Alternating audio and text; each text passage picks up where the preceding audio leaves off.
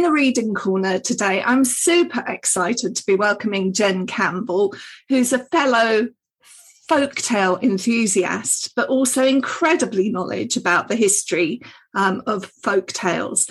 And today we're celebrating and talking about her new collection, The Sister Who Ate Her Brothers. Um, it's subtitled And Other Gruesome Tales, as if you needed to know that, because a sister eating her brothers is a pretty gruesome idea. Anyway, first of all, welcome into the Reading Corner, Jen. I'm so happy to have you here. Thank you for having me. And what do you mean? I thought that title was cute. we can talk about that as we go through. But I'd love to start actually. One of the things that I loved about this collection was that I came across folk tales that I didn't know, particularly those from Asia and from Africa. And I'm really interested to know what your selection process was for the book my selection process? Well, I've always been fascinated with the history of fairy tales in various different forms, uh, in a more academic way in the past five years or so. And before that, just, you know, general interest, Roald Dahl, Angela Carter, Jeanette Winterson, all the usual suspects. But my selection process it's hard because there are so many tales that I could include. I've been paying particular attention to gruesome tales over the years that I would love to retell someday. And some of those are in here, but some of them are not because when you're collecting so many tales, in this case 14 together, you don't just want to have all of the really super scary ones together. It's about picking the ebbs and flows, you know, of different themes. Some are particularly scary, some are less scary. So they're in there for a variety of of different reasons. But the first one that I wrote is the title story, which is The Sister Who Ate Her Brothers. And that was the one that really got me thinking about seriously sitting down and, and retelling some really gruesome tales for not just children, but for adults as well. I get a bit frustrated when we talk about fairy tales in society and they have been sanitized and Disneyfied quite a lot that often we can forget, you know, the roots of where those tales come from. And I just want to inject a bit of fear back back into our lives. Why not? Mm. Let's talk about the fear next because you've led us there rather nicely. And as you say, some are darker than others. Yeah.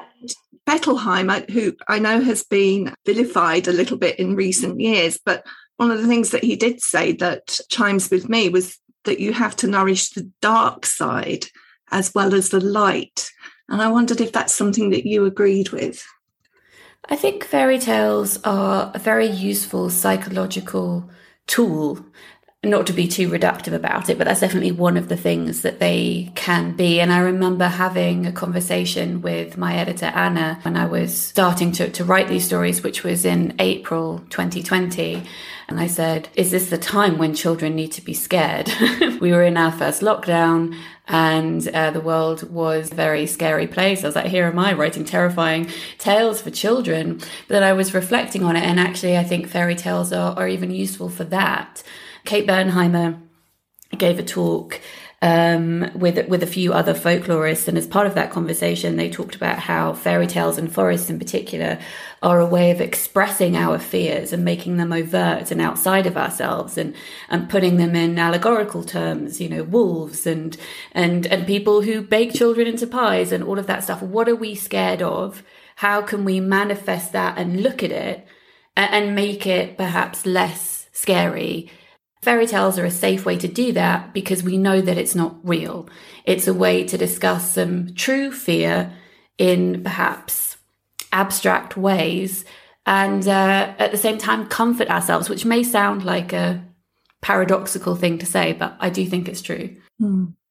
One of the things that I appreciated was discovering tales that I did not know, particularly the uh, Korean story um, your African story, the Nigerian story about the skeleton. These were new to me. Where did you find them? Lots of different old collections of fairy tales. I have an extensive collection of fairy tale books, and I've discovered various different tales uh, over the years. I've researched them um, online in book form, and there have been uh, cases, I suppose, of, of, tracing things back and back. You know, f- uh, going as far back as possible. Like there is um, an original inverted commas version of Beauty and the Beast. It was a novel, um, and with Hans Christian Andersen's The Little Mermaid, that is his definitive story, but it takes tropes from other fairy tales. But you can trace things back and try and get closer to what um, uh, tales used to be. But the issue is that most fairy tales were obviously told by word of mouth. It's it's why they were such a great tool to pass on stories because you didn't need to read and write in order to be able to tell them. And then when they were collected and written down, there was a massive filtering process that went on because it was normally men who wrote them down, um, uh, especially in in Europe, and they were normally white men, and they would write down the ones that they identified with the most. And I w- would argue, and so would other folklorists, that that's why we have such a not great representation of women in fairy tales because it wasn't the women who were writing them down. There are some women folklorists who wrote those down, and some of those are being um, rediscovered now, which is which is rather exciting. People like Alison Lurie were kind of reclaiming some of those older stories back in the 1970s and 1980s. And of course, Angela Carter, who you've, who you've mentioned. One of the things that I really love was your very careful use of language. And again, you write about this in your author's note. For example, your heroines and your heroes, indeed, don't generally get what they wish for by being beautiful. They have other talents. There was this lovely story, I think the Japanese story about the house filled with ghosts. And I loved, I mean, her talent is making tea. Tell us about that story, actually. So that particular story is about a woman who um, has a very wealthy family, and her father is a successful businessman, and therefore lots of businessmen come to the house, and they often ask for her hand in marriage, and she's just not interested at all. And then she meets her father's gardener, who she does happen to fall in love with over a period of time, and they discuss the world and nature and they really connect, but her father won't allow her to marry him because, as he says, he has no money. But um, the man is wise and he says, Well, what if I ever had a house with a thousand rooms? Would you let me marry your daughter then? And the man scoffs because he knows that this this kid as he sees him is never going to be able to afford a house like that so so sure whatever. But uh, not to ruin it but there is a plan involved which means that he knows of a house that has a thousand rooms. It's just it happens to be haunted. Um, and he's not uh, all of the characters in this book or the majority of them are flawed as well. Um, it's not about presenting perfect characters i wanted to have. Nuance uh, it's hard to have nuance in fairy tales because they are told so matter of factly and they are so plot heavy, but I wanted to have some nuance. He's not a perfect person. He doesn't tell his wife that this house that he has found is haunted, but she is very uh, practical and she manages to come up with solutions to to help them and to make peace with this house. And she's rewarded for that that hard work. Um, and as you say none of the female characters in this book are praised for the way they look or are indeed discussed. Like their, their appearance is not really discussed very much at all. And the word beautiful only appears at one point in the text. And when that does appear it's about a man. It's a difficult balance because I am modernizing these tales in the sense that I want to have greater representation of female characteristics and what women are praised for, and also queer representation and positive representation of disfigurement and disability. But at the same time, they're not necessarily happy stories. Horrible things happen to people. People aren't very nice to each other. It's just that the the way they, they behave and their niceness or their not niceness is not tied to their gender or the way they look. I think one of the things that I really appreciated in this collection that you do so well is that you carry on that tradition of a society remakes its fairy tales in accordance with the values of the society in which they're being told. but you don't do that thing of parodying and dismissing the fairy tale. You treat it with this uh, respect as well. And I think both of those things really come across in this collection. Thank you. I appreciate that. Um, it's a hard balance. At least in this collection, I did think about, you know, do I want to set them in the modern day? If I'm going to be doing modern day things, is that what I want to do? I didn't because I like that traditional old school field of storytelling. And also, I think it's a, a redundant thing to say that if you're including the positive representation of queerness and disability, that it has to be set in the modern day as, as though those things didn't exist, you know. And I think that's why, as you mentioned, that that in the past few, well, several decades, a lot of female authors and queer authors in particular have been drawn to the retelling of fairy tales genre because they didn't see themselves represented in those stories when they were young. And that nostalgia is still there because it's ingrained into our society, but we would like some of it too, please. So that's why I've kept the nostalgia, the old feel to it, because this is the stuff I wanted to see when I was a kid, you know? Maybe that's a good point at which to mention Adam de Souza's illustration, because he manages to traverse this line between modernizing and traditional as well. He does. And I should say that I am, of course, a paradox. So, whilst they're not set in the modern day, I do know that at least in one fairy tale, there's a mention of camera lenses. So, there is the occasional mention of, of something that is more modern day than, you know, the 1800s or whatever when when the Grimms were writing. But it's it's more like a, a timeless feel to it, and I think that Adam really helps with that. I think I, I, just well, I don't think I know the way that he has illustrated this book is wonderful. I love what he has done. His use of color, I think, is beautiful. All the lights that he draws in the Japanese fairy tale that we were talking about before there are different color lights on the walls and he's just managed to create this warmth whilst it's still being scary, which I think is probably a very hard thing to do. Yeah, definitely. I don't want to lose this point, uh, but you talked about, you know, representation in the fairy tales. And you have a story in here that is not heteronormative either. The only story that you use the word beautiful in, I believe. Tell us a little bit about that story. I have two stories. The one that you mentioned, there is The Souls Trapped Under the Ocean, which is an Irish folk tale and can also be found in Europe as well. And this is about a man who falls in love with a merman.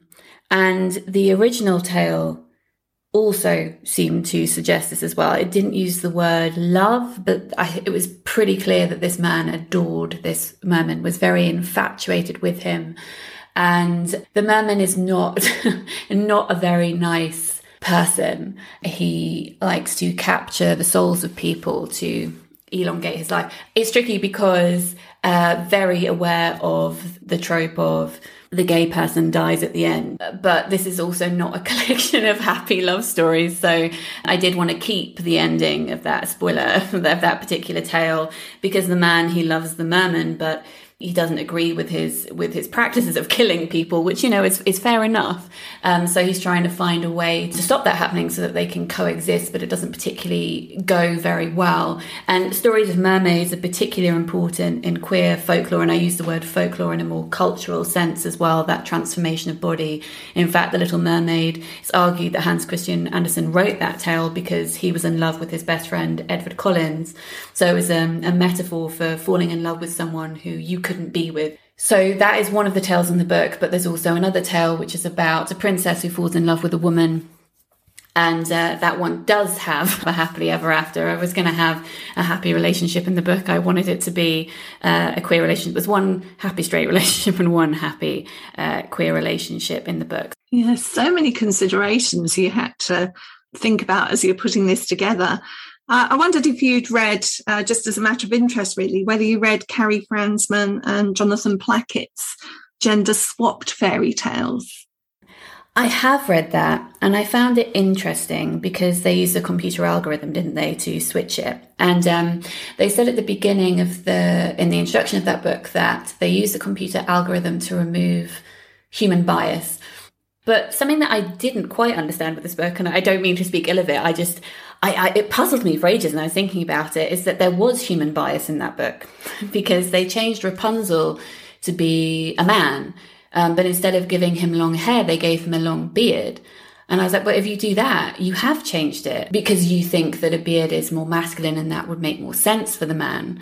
I thought it would have been more interesting perhaps to have him as a, as a man with long hair and to look at how we associate femininity with with hair because I think that's a really fascinating thing to do with with Rapunzel. Um, I have alopecia myself, so I've lost most of my hair.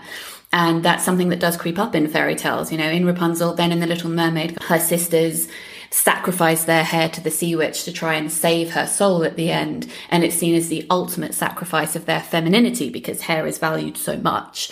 So that is something that I wanted to have in one of the fairy tales in this book. So in The Woman in the Glass Mountain, which is a, a, really interesting tale. You can find it in various different cultures, but this one specifically I'd based on um, the fairy tale that I'd found knocking around in, in Spain, uh, which is about a princess who it opens a bit like Sleeping Beauty. Her parents don't invite the evil wizard to come to her christening, and he's really annoyed. And instead of saying that she will prick her finger on a spinning needle when she's 16 and sleep for 100 years, he takes her hair.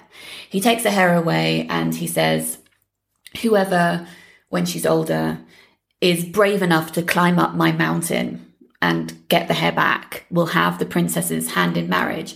And there are a few different versions of this fairy tale. And I was really hoping to find one where getting the hair back wasn't really the goal. but I've yet to find one of those. So I was like, well, I'll, I'll write one then. So that was what I changed in that tale. It still has all the peril. It has the adventure of going to get the hair back and whatever. But that's not what she particularly wants. She values love and connection fascinating. Uh, I wanted to talk a little bit about how fairy tales travel. One of the stories I'm thinking about the daughter who loved a skeleton. That's the Nigerian story, which you know feels very unfamiliar in lots of ways. But as I was thinking about it, I did wonder whether the skeleton story had gone on to influence the sort of Caribbean stories about Mr. Drybone, you know, the Anansi and Mr. Drybone stories. I don't know if you know anything about the way those stories travelled. It's really hard. Most of fairy tale history is speculation on this front because unless someone wrote down and said, I read this tale or I heard this particular tale, we're never going to know. But it is fun to speculate. There is uh, a huge catalogue of fairy tales called the Aarne Thompson Uther Fairy Tale Index, where fairy tales are categorized by type.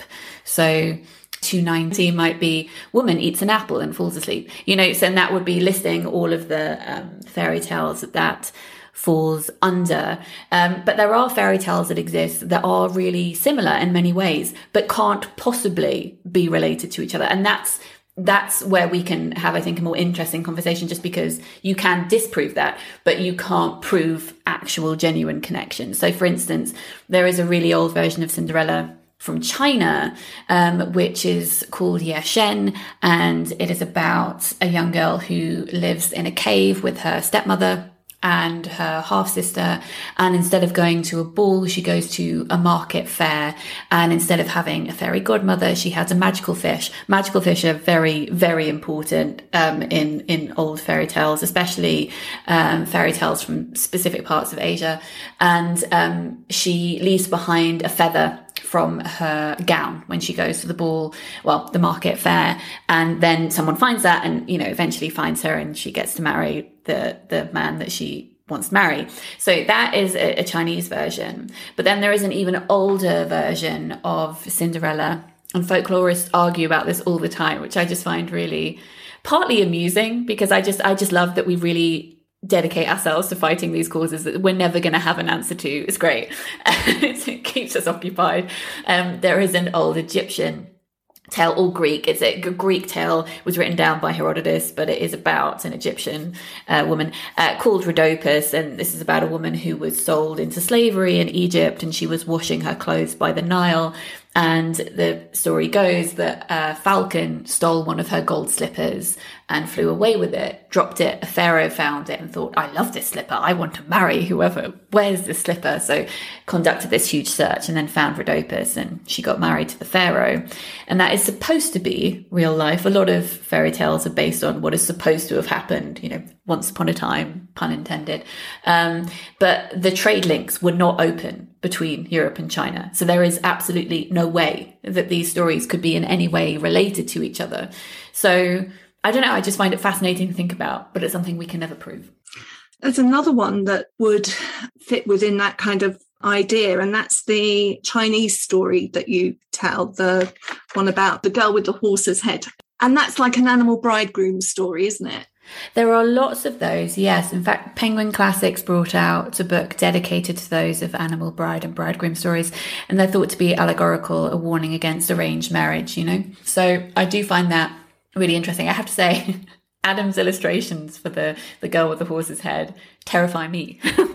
when when I when I saw that last illustration, I was like, oh my god, I might need to sit down. Are you talking about the one where she's got the horse's head and everything wrapped around her, and then she's in the tree trunk? Yeah, it's very beautiful, but it's very eerie, is what I mean. It's not it's not bloody and gory and all of that stuff, but it's just very unsettling. It's a very unsettling tale, and it is um, supposed to be tied in with folklore to do with um, silkworms and and silk making, but that's not what the plot of the story is about at all. I guess the Frog Prince and the Golden Ball are similar, but the thing is, he has to turn into a prince, whereas that doesn't happen in this story. She turns into oh. the horse. There's no get out clause in this one, no.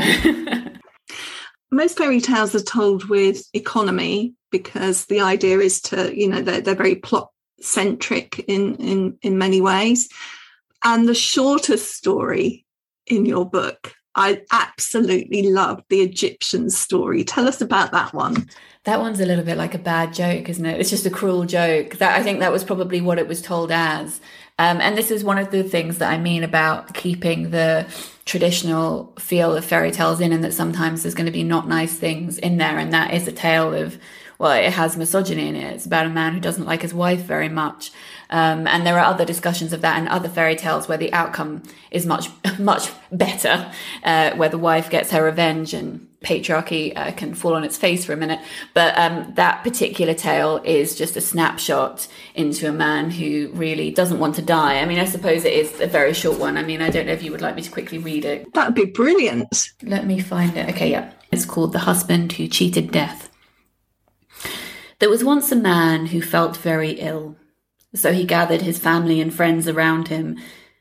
Dearest wife, he said, taking her hand, will you please put on your wedding dress? Will you wear your silver shoes and will you put gold in your hair? Of course, she said, smiling sadly, and she began to do all of these things at once. Is this because you want to remember our wedding day before you die? No, said the husband slyly. It is because they say that death takes the best of us. So I'm hoping he will take you instead. And with that, death appeared and whisked the wife away. I mean, I would like to think that there is a further, you know, story with that where she comes back to haunt him for all of eternity. I think that that would be nice. We can all imagine that happening. It definitely does in my imagination. And there are quite a few cultures where the, you know, stories are very short and, you know, they have that sort of jokey ending. Um, uh, and I really like that. Yeah, and I think yeah, so you're right. There there were lots of fairy tales that were short for that reason, or perhaps only part of them got written down. Um, it's interesting how some tales have been shortened or bits of them are remembered. The uh, Basile version of um, Hansel and Gretel, which is called Nennillo and Nennella, which is collected in Tale of Tales, which is a bit like the Decameron, but for, for fairy tales, has the beginning of Hansel and Gretel that we would recognize, that it's about a sister and a brother who get abandoned in the woods and then they go and they find a gingerbread house and all of that, you know, all the usual. But then after they break free of that, the Gretel character escapes and becomes a pirate. And she sails the seas and she makes lots of money and the Hansel character gets eaten by a fish. and then, then the sister rescues him. And I'm like, wait, I don't remember this bit. This is really interesting. Um, yeah, so some can be uh, stretched out really far, and then some can be really condensed. And sometimes that's because things have been forgotten, um, or it may be deliberate. As a means to make sure that tales get passed on. It's why they also have repeating elements so that people remember them, um, and why certain numbers are important, like three, six, and seven. Um, so in Hansel and Gretel, the children normally get left in the woods three times by their parents, and it's only on the third time that they end up getting to the gingerbread house. Well, Jen, it is an absolutely fabulous collection. I feel like I could go deeper and deeper into the forest with you. But unfortunately, we've come to the end of our time. What I would like listeners to uh, do is to pop over to your YouTube channel. What do they need to search for to find you? If they just search my name, Jen Campbell, um, I would imagine probably my website is will come up first, and there are links to YouTube on there. In the Reading Corner is presented by Nikki Gamble and produced by Alison Hughes. If you have enjoyed this podcast, please do leave a review for us. To find out about other projects, including an audience with events and the Exploring Children's Literature Summer School, visit www.exploringchildren'sliterature.uk. Join us again soon in the Reading Corner on your favourite podcast platform.